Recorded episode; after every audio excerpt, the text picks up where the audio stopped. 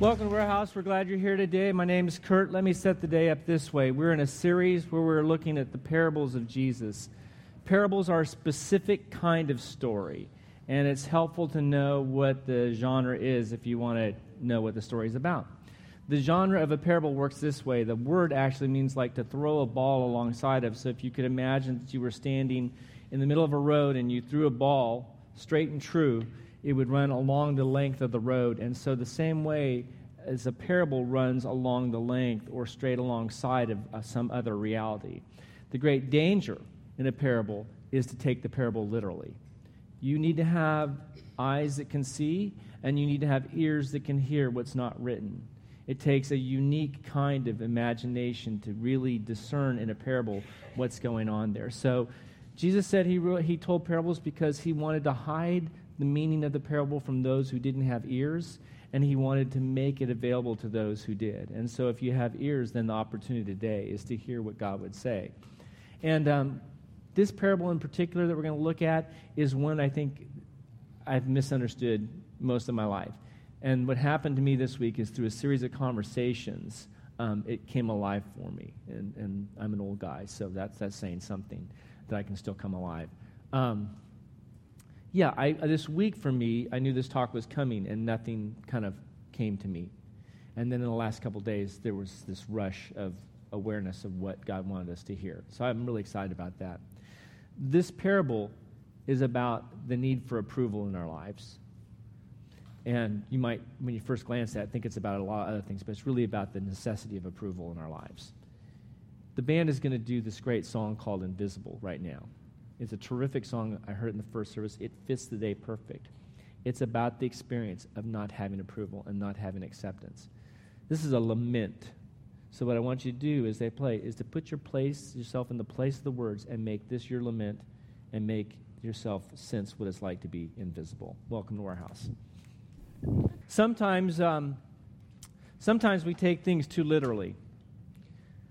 And that might sound funny coming from the stage of a place or a church where uh, we purport to help people to trans- have their lives transformed by uh, the biblical truth of God. But um, some things can be taken too literally. And I'm going to show you that, I think, today. I hope that's my, my, my, that's one of my, my, my big objective is really to help you to have eyes to hear, see and ears to hear. Um, and being tremendously literal often gets in the way of that. I'm going to read a parable from uh, Luke's gospel, uh, his biography. Luke was uh, someone who wrote a biography about Jesus. And he wrote his biography for a Greek audience. He did not write it for a Jewish audience. He tells us specifically why he wrote it. He's a very transparent writer.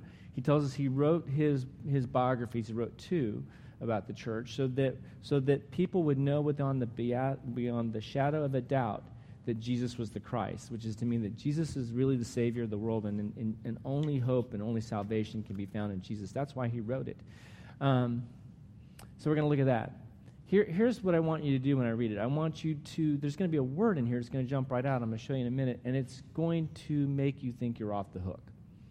Because you're going to think, I'm not a very religious person, and this parable is about religiosity and about religious people. You're going to think, I'm irreligious or I'm not religious. I'm a spiritual person. And if you do that, it's too bad for you because really, this parable is about approval and our need for it. And if it's about approval, then it is about everybody in this room because the only people that do not need approval are sociopaths and very evil people. And I don't believe that any of you probably fall into those categories. So um, this is a, a, a parable that really has applicability for all of our lives, no matter how old we are, no matter how young we are, wherever we are, this is, this is for you. So here is the parable of Jesus found in Luke. Jesus says this He says, To some who were confident in their own righteousness and looked down on everyone else, Jesus told this parable. Two men went up to the temple to pray, one a Pharisee and the other a tax collector. The Pharisee stood by himself and he prayed, God, I thank you that I am not like other people, robbers, evildoers, adulterers, or even like this tax collector over here. I fast twice a week and I give a tenth of all I get. But the tax collector stood at a distance.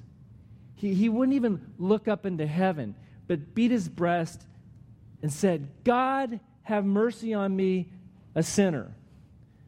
I tell you, Jesus said that this man, the second man, rather than the first, went home justified before God. For all those who exalt themselves will be humbled, and all those who humble themselves will be exalted. Now, I want to unpack a few words in here just to make this become start to become a little bit clearer, to make you see how the ball is thrown down the center of the road here and see that the direction that the parable is taking. The first one is this. That word righteousness up there, that is a big hang up in our culture. Because when we use the word righteous, we tend to use it either as kind of a as a funny word or as something that we don't really approve of. At the very best, it's a mostly a meaningless word because we're not really a culture that really desires, okay, righteousness. Frankly, it's just something that we don't value very much.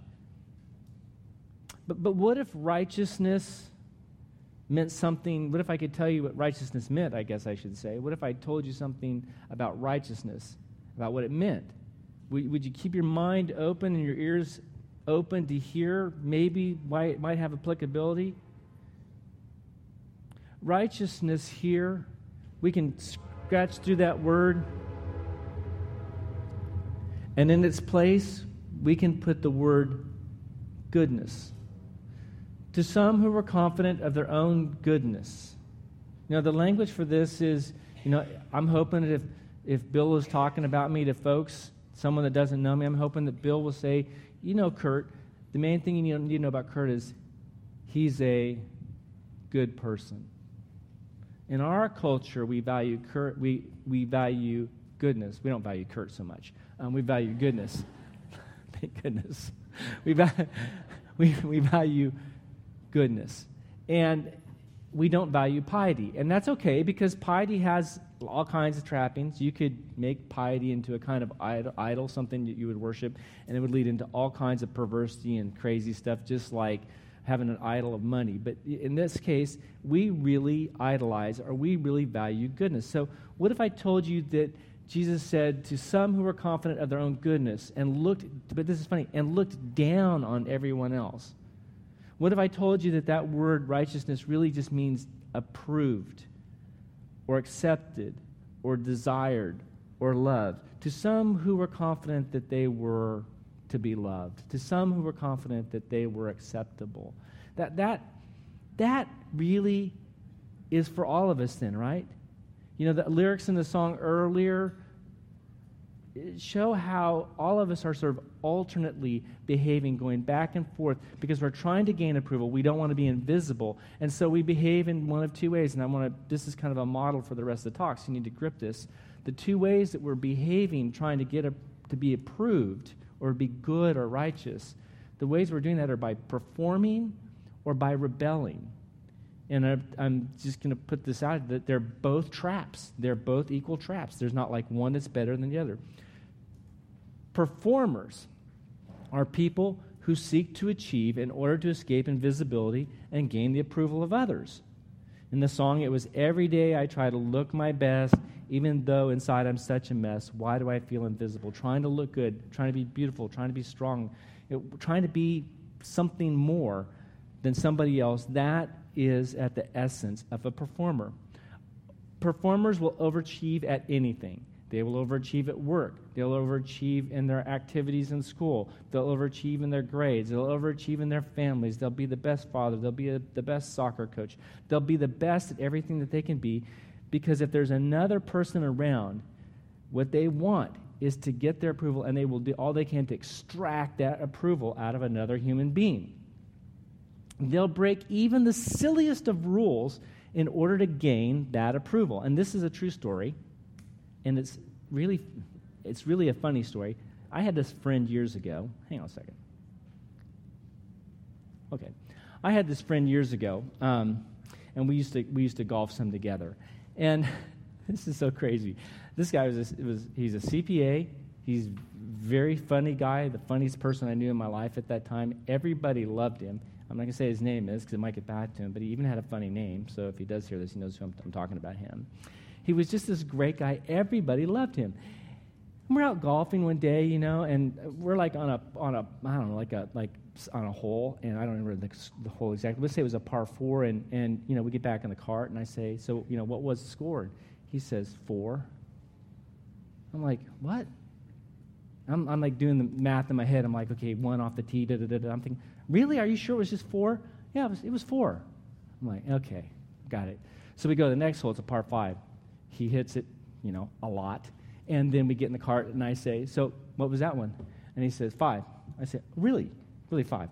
Okay, there was the one from the tee that, that went, you know, onto the rough on the right side, and then you hit it back across on the other side. You got lucky, you got over the water, and you put, you put it three times. And he's like, oh, yeah, okay, it was seven. And I was he was an accountant, but he could not count his shots uh, on the course. It's the silly, why was he doing that? Approval. He was afraid to say he was a seven when the five was the par. That's, it's silly. He had our love. But, you know, this desire for approval, it made him into a cheat. In the parable, in the parable, I want us to get something else here. This Pharisee that stands for the performer, he is really a good man. Now, we hear, Paris, we hear Pharisee because we have enough religious training to think that anybody that has the word Pharisee is a shady person in the Bible, and that's just not true. Pharisees were good people. For sure, there were a few Pharisees who sought to have Jesus crucified, and they betrayed him. They were part of the betrayal that happened. But for the most part, these were people that if you looked at them, you would respect them you would say they're a good person. He, this man is not really a hypocrite. In that day, people appreciated and desired to have this kind of piety. He doesn't rob. That, you know, the law taught not to rob, so he, he didn't rob.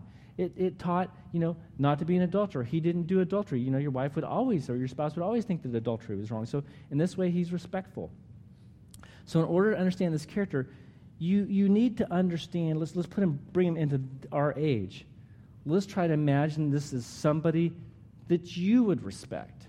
Not, not this character from 2,000 years ago. Let's get some people, some people maybe in the room with us that we can respect. And so let's think of a couple. Let's imagine a woman who's kind. She does all kinds of things for other people. She does yoga. She drives a Prius. She sorts her trash so they make sure it's green, it's in the right place, in the right bin. And she listens to NPR, all things considered. Yeah. Maybe he's uh, someone who has his own business. He's made it on his own strength and his own will. He's a great father. He's a soccer coach. You know, and he's voting for Romney. Maybe that won't gain your respect. Some folks it will, some it won't. Maybe, you know, she's a homeschooling mom. She's bright, she's cheer, cheerful, she's putting in the effort. She's there to help all the other ladies, all the other families to really make the effort. This is really a good person. Maybe he's your coach. Maybe he's quick to help others. Volunteers at church, stands on a stage like this one. These are respectable people. That's what he stands for in this parable. You, we all know that person. He's a performer. There's another person here, and it's the tax collector. Tax collector stands for the rebel. And to get the feeling of what a rebel really is, you know, it's that in that song, it's the person who says, you know, I take these pills, um, I take, I take these pills to make me thin. I mean, it's the person that lives out. My sister was this person that lived out in my life when I was younger. My brother and I were both performers in different ways. And so my sister had this experience where she just really wanted to have her own identity, and she found it very hard to find her own identity because she was coming in the shadow of Kevin and Kurt. She went to her first day of biology school. She sat in front of Mr. in Mr. Searle's class, and as he went through the, the list of people there, he said, Kathy Graves, and she said, here, and he said, Oh, are you Kevin and Kurt Graves' sister? And she says, Yes, but I'm not smart like them. She's smarter but she was going to be the master of her fate. And so she really didn't like to be stuck behind us. Now, here, the tax collector, the problem is when you hear tax collector, the worst you can say about a tax collector, and if you are an IRS agent, I apologize, the worst thing I can say about you is you're a bureaucrat. And, and so that doesn't get it. When Jesus told this parable, Judea was under occupation, military occupation, and, and the land was being, the money from the land was being extracted, and the, and, the, and the wealth of the land was being taken back to Rome. And so the Roman government, the Roman soldiers, used tax collectors, Jewish tax collectors, traitors, treasonous people, to collect the taxes, and they used unscrupulous methods to extract taxes on behalf of the Romans. The comparison today is somebody who is an American that goes to a Taliban camp to train as a terrorist. So Jesus is saying in this parable that there are two people praying. One is a Taliban American, and the other person is your soccer coach. And they're both coming before God. And that is the parable. This is really different, maybe, than we've gotten in the past, right? So there's two things that I think that are going to be helpful for us, or three things, excuse me, they're going to be helpful for us to summarize this point so we can kind of get the parable to this point. The first is to realize that we are all going back and forth in reality at different times in our life and our day. We might be a rebel at one moment, and we might be acting like a performer in the other. The second one is this both these folks, the tendency when you're living like this is to separate. So if you are a religious person, the thing you'll do is you'll pull yourself away from non religious people because you'll be afraid that they're going to contaminate you and the person who is, you know, the, uh, the rebel, they're going to, you know, hang with their friends that are rebels and they're going to pull away from the respectable people. That's the tendency. The third thing is this that I want you to see. This will help you. I want you to get the image of some, this respectable person that you know, and I want you to put them in your head. And now, right next to them, I want you to put in your head the image of an Tal- American Taliban. And I want you to let that sit there because if Jesus was going to sit down with you over this week to tell you the story over coffee, those are the characters he would use to tell you the story. Here's what's funny, I think, in a not funny way. Both the performer and the rebel are acting the way they are in order to gain approval and become the masters of their own eternity, their own fate. It's just true without any doubt that we are all taking different routes for our own independence. All of those routes are going to lead to the same place but we're taking different routes to get there, and it's independence. I'm not, I'm not going to put a big bust on the need for approval. It'd be really easy here to just say, don't be an approval junkie. But you know what? You are hardwired for approval. God created you with the desire for approval and acceptance. You cannot escape this. If you try to escape this need, you will not be human. You'll be, you'll be something different. I'm not sure what. It won't be good. You will not escape this desire. Adam and Eve in the opening pages of the Bible are described as being naked and ashamed before each other and before God. They were completely transparent. They swam in a sea of approval the way that whales splash about and play in the ocean. It was just that abundant. That kind of approval and that kind of love. That is what every one of us in this room were designed for. But we're living as rebels and we're living as performers. Now, we're going to take a look at a, at a movie clip from the, from a movie called The Fisher King. And in this movie, there's a character called Lydia. And Lydia has, uh, has been burned so many times in her life that now she's just a callous and hard woman.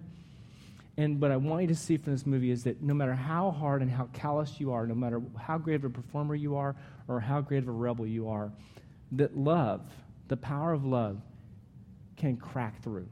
The power of love can change us. It can bring our even the hardest hearts back to life. So, take a look at Lydia.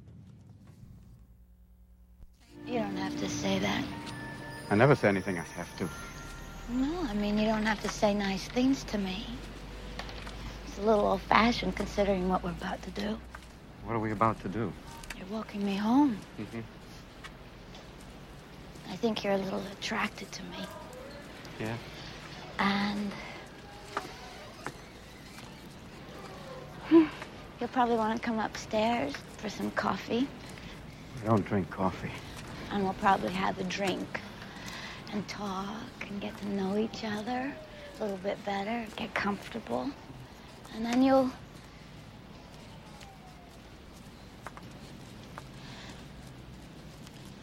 you'll sleep over. And in the morning you'll awake and you'll be distant. And you won't be able to stay for breakfast.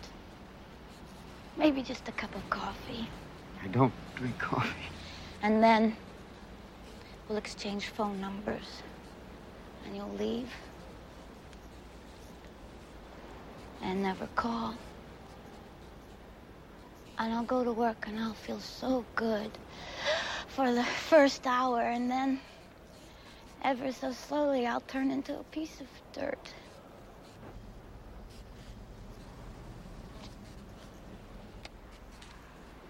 I don't know why I'm putting myself through this.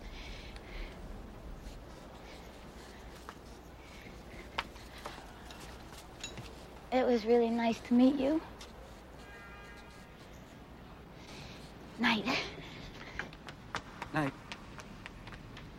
Okay. Excuse me. Wait. Just. Hey. Sorry. Wait one minute. Hey, excuse me. Please wait. Wait. No, listen, I'm not feeling very oh, well. Oh, no wonder. We just met, made love, and broke up, all in the space of 30 seconds. And I don't remember having the first kiss, which I think is the best part. Listen, it was so very special to meet you. And it was I for me too, but I think it's time you should shut up now. and would- Shut up. Please. I'm not coming up to your apartment. That was never my intention. Oh, God, you don't want to. Oh, no, I want to. But I don't want just one night. I have a confession I have to make to you. You're married? No? You're divorced? No. You have a disease? No, please stop. I'm in love with you.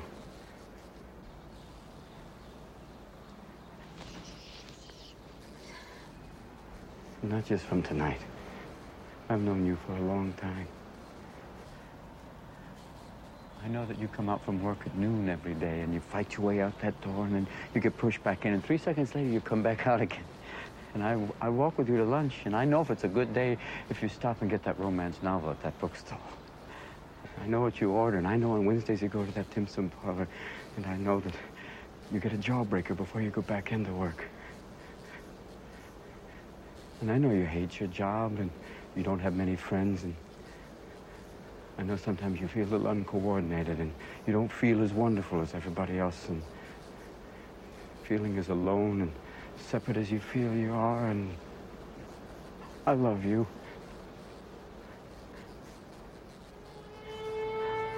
I love you. and I think you're the greatest thing since Spice Racks. And I've been knocked out several times. If I could just have that first kiss, and I won't. I won't be distant. I'll come back in the morning and I'll call you if you let me. But I still don't drink coffee.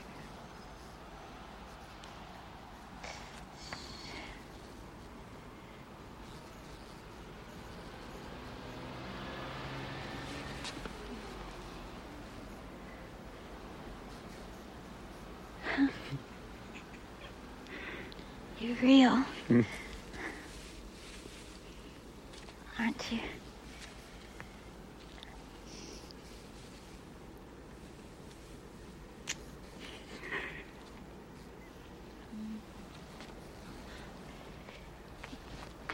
I- It's the wrong door.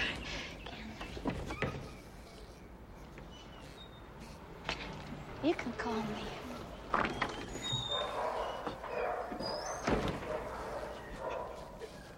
She didn't give me the number.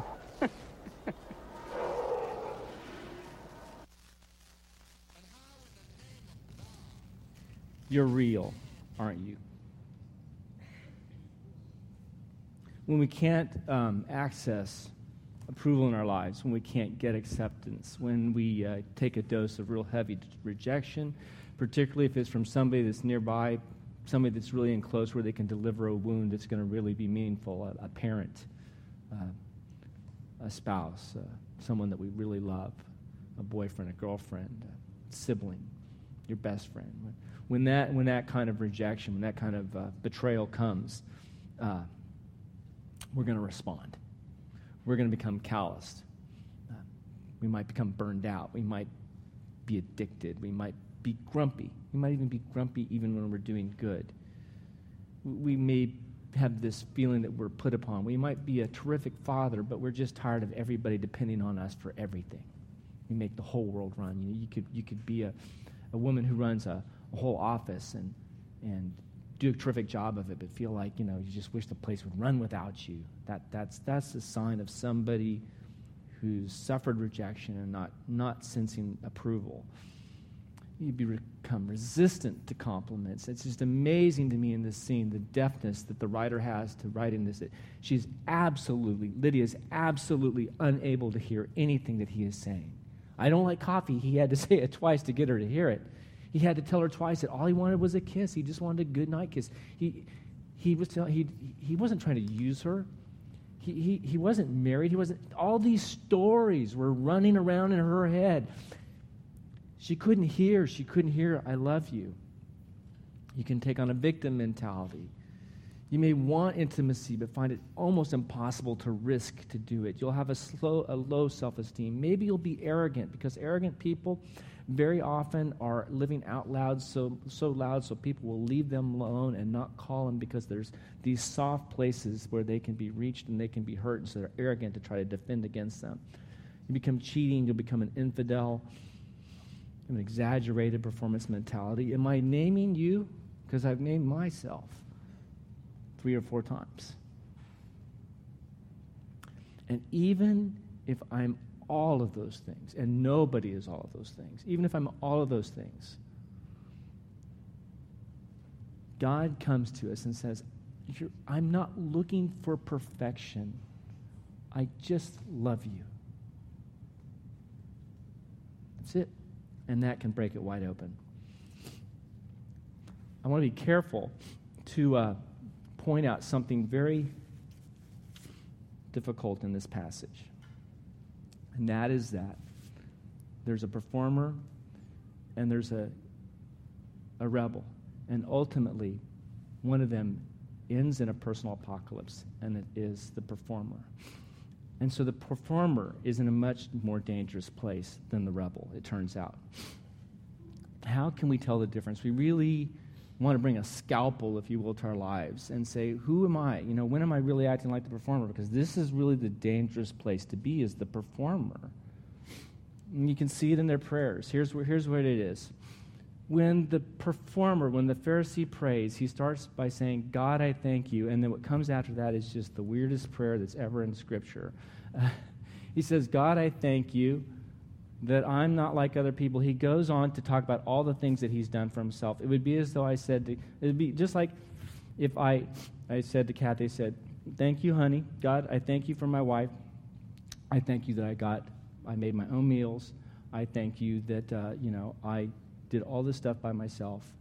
I would just be building myself up. It's a weird thing. That is not gratitude. That is not thankfulness. That is self aggrandizement. He's doing something else here that's really interesting. The thing about robbing and or thieving and adultering and being an evildoer, all that stuff is out is, is against the Judaic law, and that's good. Also in Judaic law, there was this idea that we would people would tithe. They'd give a tenth of all the, everything that they, they, they gained, and they would give it to, give it to God, and that's the tenth. That's the tithe that's in there, and he did that. But this thing about about fasting, this is a fast one. He says, "I fast twice, and it's a fast on a fast." So watch this. I did not get this. This I got this from Tim Keller, who says the deal is in the Judaic law, you're required to fast once a year, not twice a week. And so what is he doing? He is taking an absolutely neutral thing, and actually a good thing, and he's elevating it to a level of an ultimate thing. And when he elevates it to the ultimate thing, he says, And I am doing it, and no one else is.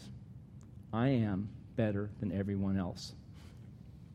And we do that in a lot of different ways, and we may not like to hear it.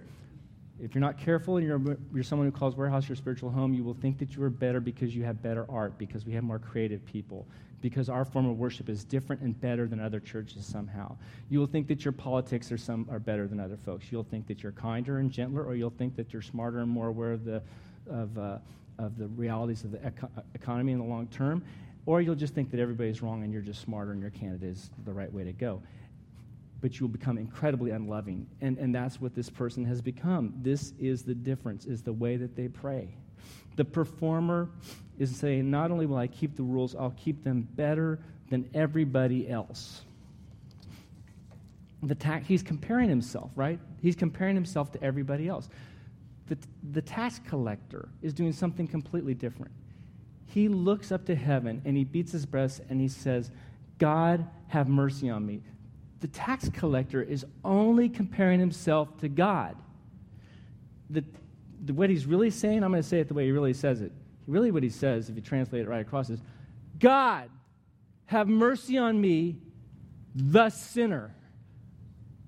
The article is the, not a. Because in a relationship between us and God, when we look at that relationship, we are the sinner. He looks at God and he sees that God is not just holy and perfect and that he's the sinner, but he sees that God is also infinitely full of love and kindness towards him.